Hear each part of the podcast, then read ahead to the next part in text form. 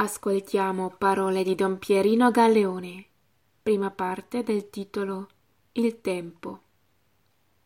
Il tempo è una creatura di Dio e siccome ogni creatura del mondo materiale è a servizio dell'uomo, il tempo è a servizio dell'uomo e l'uomo è fatto per Dio.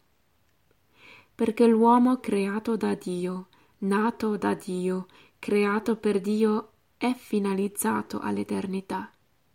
Ogni creatura a servizio dell'uomo è finalizzata, come l'uomo, all'eternità.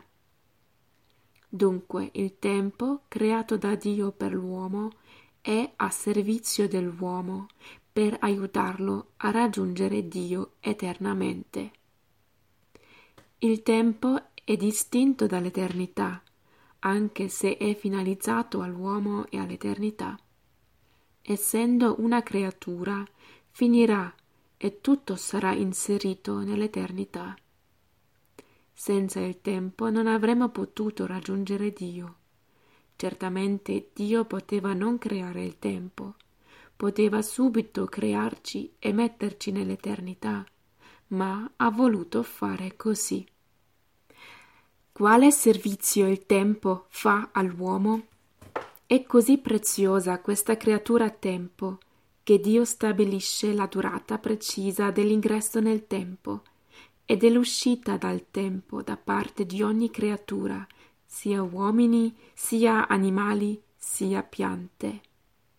Anche il sole ha un tempo, anche le stelle, poiché tutte le creature inserite nel tempo avranno una fine. Hanno un fine, ma avranno una fine. Il fine dell'uomo è raggiungere Dio mediante le opere buone. E queste opere buone devono essere fatte prima che avvenga il giudizio, e quindi prima che ci sia il premio o non il premio delle opere buone compiute dall'uomo nel tempo. Prima di concludere, il tempo creato da Dio per l'uomo è a servizio dell'uomo per aiutarlo a raggiungere Dio eternamente. Parole di Don Pierino Galleone